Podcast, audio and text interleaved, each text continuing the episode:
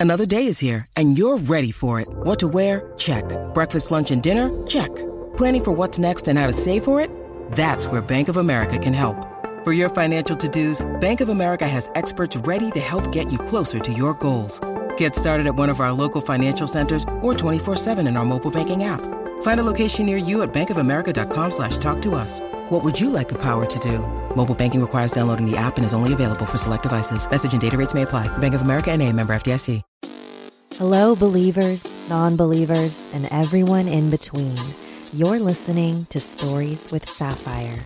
I am Sapphire Sandalo.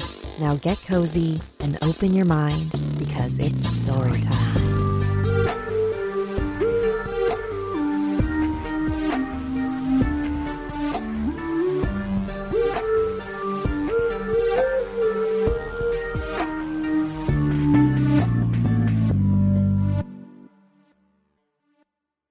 Welcome back to Stories with Sapphire. As you know, I've been on hiatus for a while and wasn't planning on releasing any new episodes until November. But it just didn't feel right not to release anything during October, aka the best month of the year. This will be a short and brief season, but I hope you will enjoy it. On July 25th, 2020, my grandfather passed away. He had been battling end stage renal disease and dementia for the past couple of years, and then COVID 19. This is the grandfather that I mentioned in the first episode of this podcast. His supernatural stories inspired everything I do today and introduced me to the magical worlds of Filipino folklore and the paranormal. And it's his stories and the many stories of those I've spoken with over the years that bring me peace during this time of loss. So I'd like to begin season three with sharing the enlightening experiences of Nida, a yoga therapist, psychiatrist, and psychic. As a practical woman of science and a highly intuitive medium, she has an incredibly unique worldview and perspective on death, which I find comfort in and hope you will too.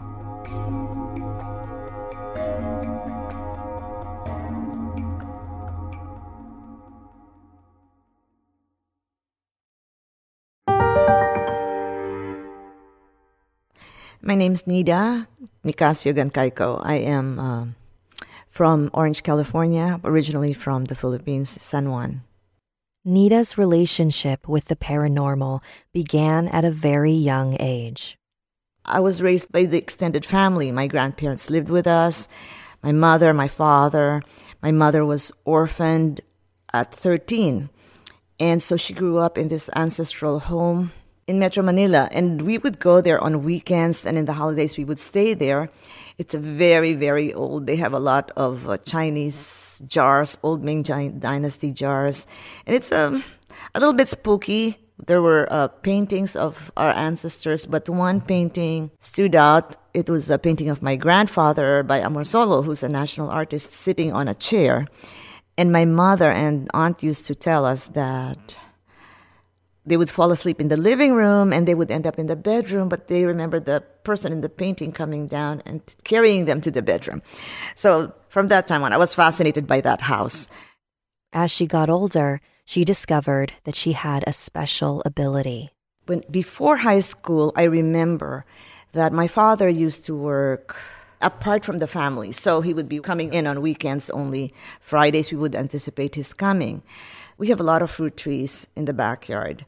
And there was one weekend, uh, a guava tree, the strongest branch snapped. And for some reason, after that snapped, I could tell something bad had happened. And I told my mother, Dad, Dad, something happened to Dad. And he was in a major car accident and was unable to work for five years after that. He had a crushing injury to his right side and had to do extensive surgery and reconstruction and rehab. So that was the first. And then after that, um, I could tell if something was happening. And it's hard to explain it because you just you just know. I could I could be looking at one of the objects in the house, and I would tell my mom, you know, Auntie, like this, this is happening to Auntie. It's something that I, I was very unfamiliar with because I was young. But as I went into high school, we had a neighbor who was a, a nun who left the convent and had psychic powers.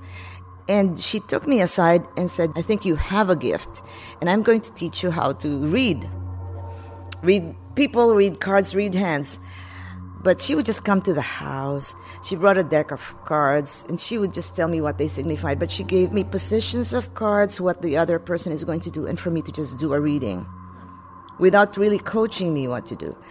And somehow it was very easy. It's like second nature, looking at them and then reading. But what happened was my mother was bragging to friends that, you know, she can read, but she's afraid to do it. The, the nun who taught, taught me how to do this told me if you have the gift, Friday is a very good day for, you know, being able to read people and and read their cards if you want to. You could read into the first four months or you could read into the their lives see if you can do it. But things change every five to 10 years. You know, if I read your hand, read your cards, things will change over five to 10 years. So what did I do? I looked at my grandparents' old deck of cards and I started to just do that out of fun, to ask my own questions and see if, if they would be answered. And they were, but they were scary because they were answered so um, correctly. After our recording session, Nida read my hands and my cards. This wasn't the first time I've ever had a reading like this, but it was the first time that I truly felt like she was the real deal. Because while we were talking, I'd be listening and prepping questions to ask in my head, and she would answer them before I had a chance to ask them. It was wild and amazing. But having such a powerful gift, can also be a burden. My mother and I were very close, and she bragged. And we had, I don't know if you're familiar with basketball teams in the Philippines. It's like the NBA here, but it's called Philippine Basketball Association. And most of them lived in our neighborhood. So they would come on a Friday. One of them would start to come and tell me to predict how the game was going to go. And I would tell them, then they would give something to us, a gifts, and no, I'm not allowed to receive anything, and I'm not allowed to receive payments. And it's exhausting after a while. I would never do it for gambling. Am I going to win this or that? No, no, no, no. But most of the predictions, especially about athletic events, all of them were accurate. College, I decided to leave the house. I was pretty rebellious. I did not want anything to do with that anymore because it was like my mother was like, "Oh, my daughter has special powers. Do this, do that," and and I did not. And I said, I'm just going to stay away after, especially after what happened to my father, because it was scary. So I left that. But in college, my friends and I did that. And we were asking, they were asking specific questions, like initials of the person they were going to marry. And my husband then, my husband then was, was just a friend. I had other, others boyfriends. And so when the initials came, I didn't even know it was going to be him, but he was when I married. And that was 15 years before I married him. What started out as low stakes predictions turned into much more serious ones as Nida grew older. That became scary, and it gets scarier and scarier because as I got older, um, I migrated to the US. I was 25 then. And I was the first in my family to leave. I just graduated from medical school. And my first year in California, I did not have a job. I was applying for the tests. And that night, just something occurred to me. And my my mother is very healthy. She's a she's a jogger. She exercises very well, very healthy. And I said, I need to go home tomorrow to the Philippines. And my uncle said, What's the matter? I said, Something's happening to my mother. And we got the phone call that same day that my mother was in coma and that she had elective surgery for minor bleeding, and the anesthesiologist made a mistake. So I went to the Philippines. She survived, but she was in vegetative state. I went back to Minnesota to practice, and I was on call one morning, 10 o'clock, and I heard on the overhead, you know, Dr. Nicasio being called in the front desk. So I always get called because I was working in neuro ICU. But I knew my mother had passed. but that has that has always been going on. Even in this past year, my father passed away in May. He was chronically ill for five months, and he decided he didn't want to to do any more heroic measures. He just wanted to die quietly. And I still decided to go to Spain and Portugal. In spite of him being sick, he told me just go. We were there, and my sister said he's going to die.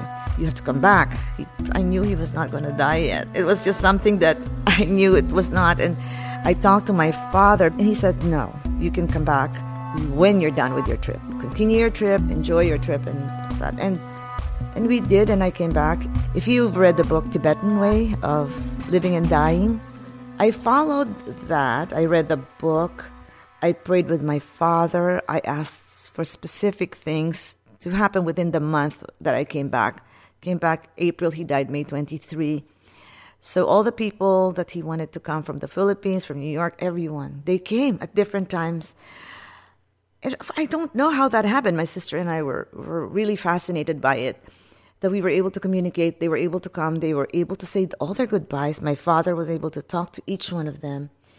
And I knew that I had to guide my father to the other world. So this last week was like a mystical experience where he was just seeing people that were gone before him, which is a, an experience a lot of dying people have. If you work as a in hospice or you've seen people before their death, on their deathbed, they see their deceased mother, father.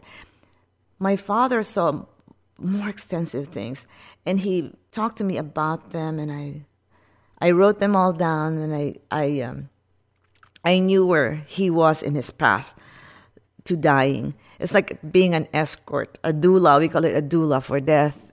I knew he wanted me there before he passed. I knew the exact time.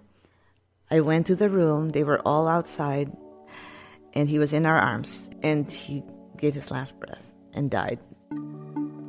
I've escorted several people to their death, meaning neighbor who was dying because people fear death so much. They would call me and I would go and I would always want to hold the person dying in my arms so that the last thing they remember is something warm and comforting and somebody listening to them, asking them what they want. And they always want, Can I have my grandson here? I just have to say something, and then they go. And the last breath is like this. You actually hear and feel the spirit come out, and, and they become so heavy. And they fall, and then they have that peaceful expression on their face. You've probably heard that hauntings are usually the result of spirits who have unfinished business. This is why homicides or tragic accidents are likely to result in hauntings. The spirit did not have a chance to get ready for death. But if you know that death is coming, you can prepare for it.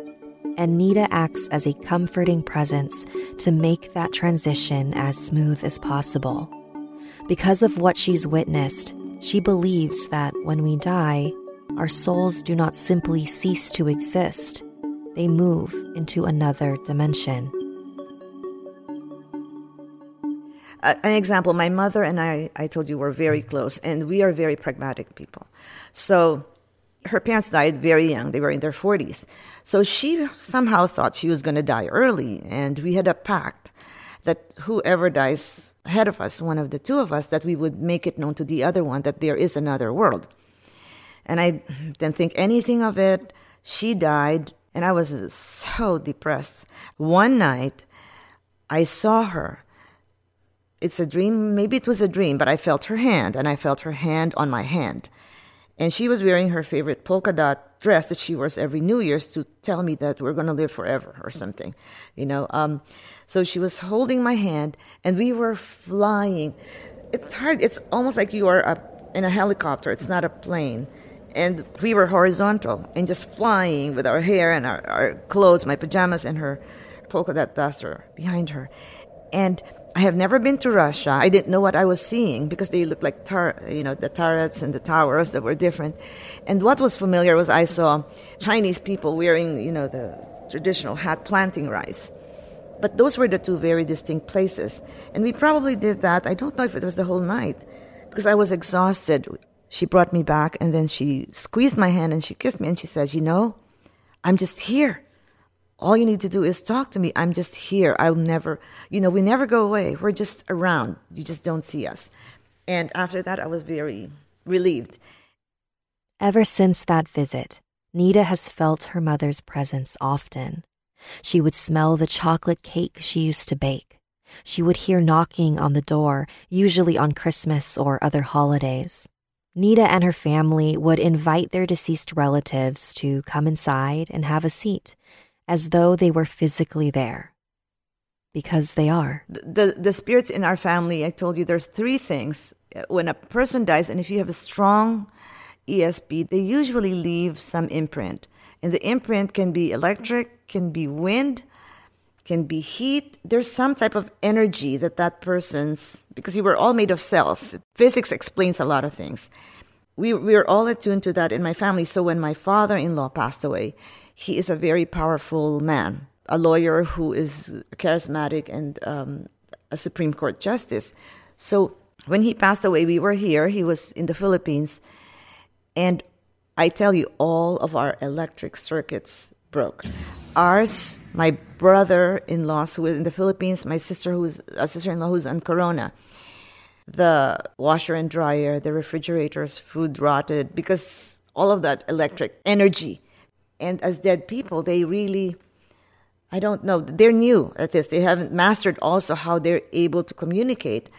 With my uncle, it was wind and if we would be talking in a room the first especially the first nine days i believe in that. The first nine days before they really are able to discern as spirits that they're no longer on earth then our doors would open and shut. The wind would just whip through. And then with some spirits it's all a very very very peaceful spirit.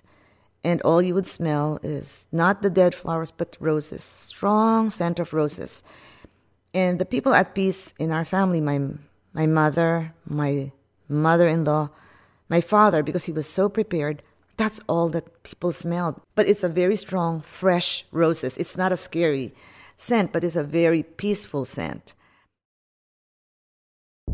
Before I became a podcaster and paranormal investigator, I used to be a full time animator and character designer, and podcasts kept me company while I drew, especially paranormal podcasts. One of my favorites was Jim Harold's Campfire. I would actually be shocked if you hadn't heard of it because it's one of the OGs. In fact, it recently celebrated its 13th anniversary. But if you haven't heard of it, it's a call in show where ordinary people share their extraordinary stories with Jim every week. The story topics range from ghosts, UFOs, cryptids, and stories that can't be categorized. You're listening to my show right now, so I know that you love non fictional paranormal stories. Stories involving the serial killer Ted Bundy, or a man who owned a haunted hotel, and also heartwarming stories of deceased loved ones coming back to say hello. Jim Harold's Campfire was a huge inspiration for me. So do me a personal favor and tune in to Jim Harold's Campfire on Apple Podcasts, Spotify, or wherever you listen to Stories with Sapphire. It's Kaley Cuoco for Priceline. Ready to go to your happy place for a happy price? Well, why didn't you say so? Just download the Priceline app right now and save up to 60% on hotels. So, whether it's Cousin Kevin's Kazoo concert in Kansas City, go Kevin, or Becky's Bachelorette Bash in Bermuda, you never have to miss a trip ever again. So, download the Priceline app today. Your savings are waiting. Go to your happy place for a happy price. Go to your happy price, Priceline. Back when Nida was a student at the University of the Philippines, she was recruited for the Theosophical Society, a group that investigated these types of energies and experiences. And you go to this, it's an old house in Quezon City. And there were, I think, six of us recruited, all of us females. And they would measure our hands, the energy that would emanate from your hands. And they had tons and tons of books. You would read affirmations. They talked about colors and I thought this is all booga booga. Uh, no, I, I, I was very skeptical, but at the same time, my cousin was one of the founding members, and he was about 20 years older than me. And he was very well known in all of Southeast Asia as a psychic healer. But he is a college graduate, he's a professor in one of the good colleges there. But he had psychic abilities to heal This form of psychic healing was a common practice in Nida's family. My mother would never take us to a doctor whenever we were sick. Her grandfather was an herbalist, so they would make poultices for the fever to put on our heads. They, and they would do prayers. They would do certain prayers that are unintelligible, and they would put like a, a match between our toes and press that, or they would use crystals, alum. I don't know if you know, it's a white crystal, and they would pray and they would melt it, and they would see the person who's trying to. How do you say that? There is a term for it. It's not cool. Yeah, it's like kulam or balis in the Philippines. Kulam or balis Kulam is a type of hex in the Philippines.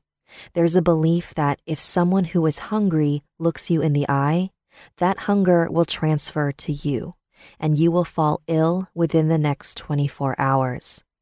I had never heard of this belief before, but it definitely explains why Filipinos are always, constantly, nonstop offering each other food. So my mother would always tell me, "Don't look people in the eye, especially around noon when they're hungry." It's just all those those tales that they say. But my youngest sister would not heal. Always got sick in the evening. She would cry a lot, and she did not get better until we had one of those people come to the house and pray and, and melt that crystal and they were able to see that it was two women it melted and it would show the face and all that and and my mother then would um, would pray and know specifically who the people are that might be doing that my sister. To this day, I don't know if, if that's real or not, but not going to doctors and me being a doctor is.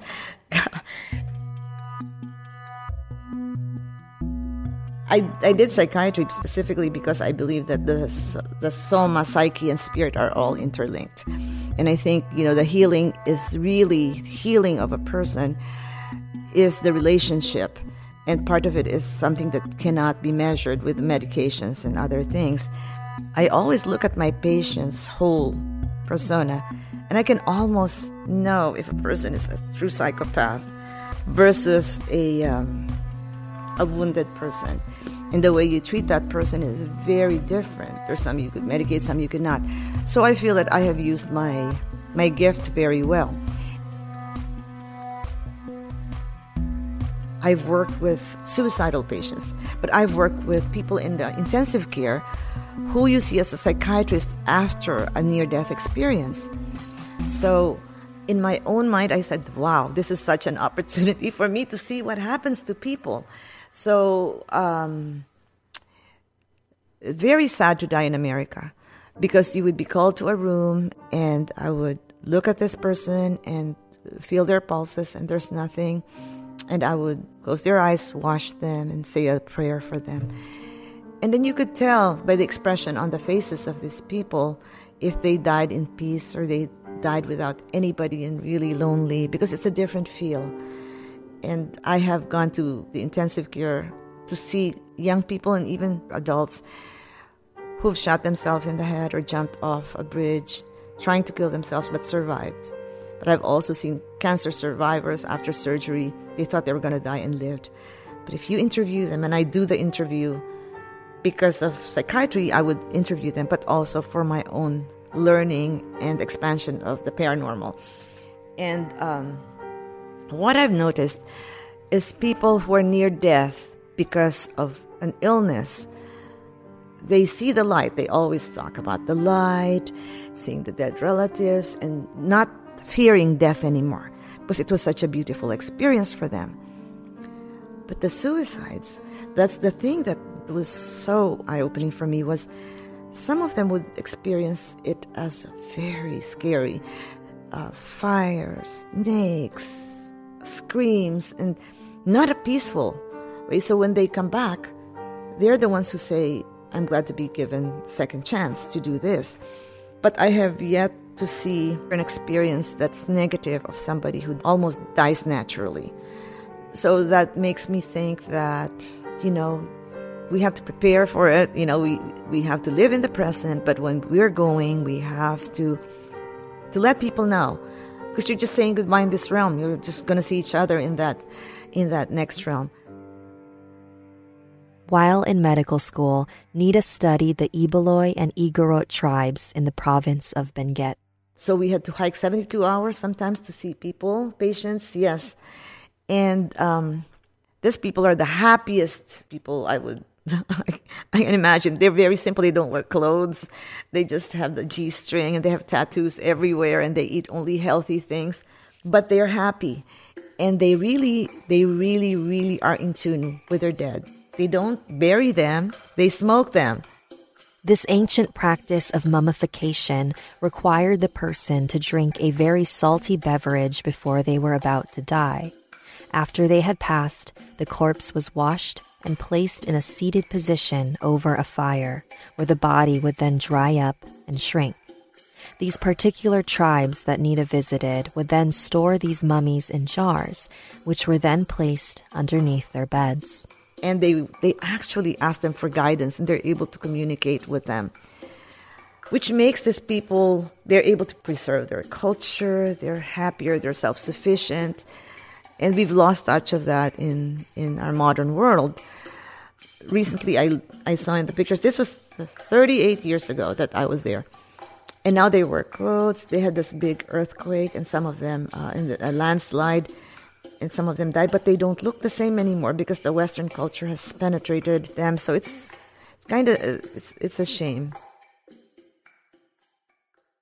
I'm always fascinated by the ways different cultures interact with their dead. My family is Catholic, and so bodies are embalmed for the viewing. I believe this is done partly so that our last image of the deceased is a pleasant one, almost as if they're not gone, but merely sleeping. And then we never see the body again, as it is then placed in the ground or in a wall. It's such a stark contrast to the Ibaloi tribe, who keep the mummified corpses nearby, in plain sight. In our modern world, we're obsessed with hiding death, with preserving youth, and ignoring the old because we're afraid. And as someone who suffers from health anxiety, I am no stranger to that fear.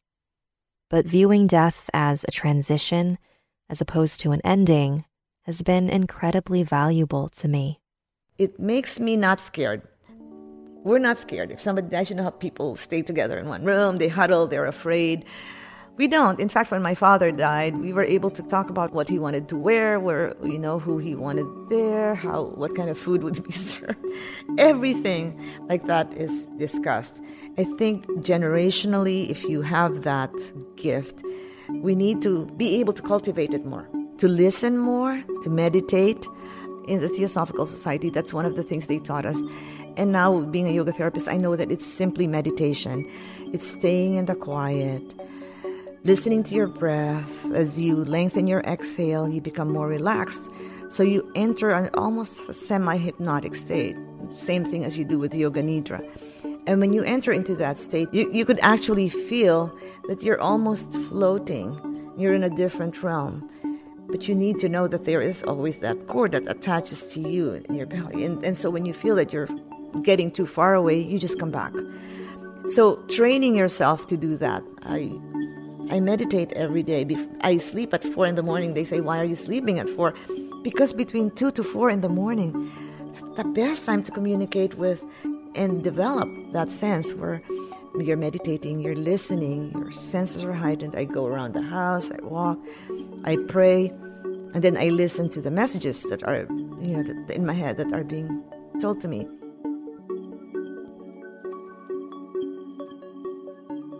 My grandpa had been fading away to dementia for the last couple of years.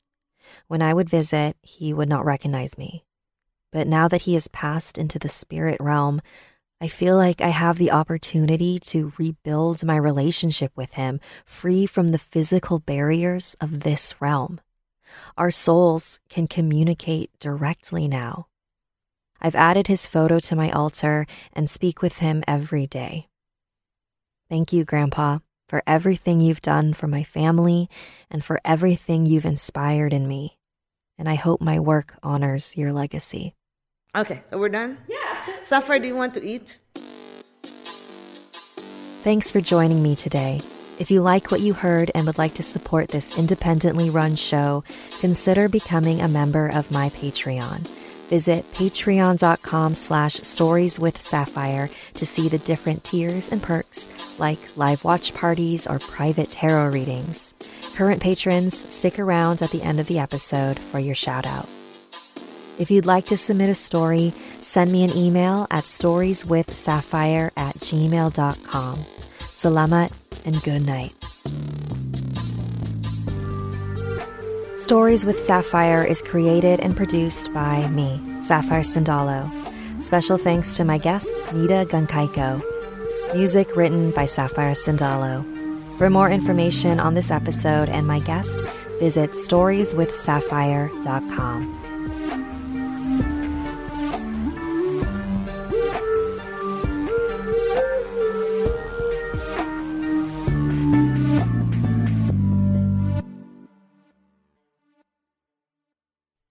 Thank you so much to everybody who is a member of my Patreon.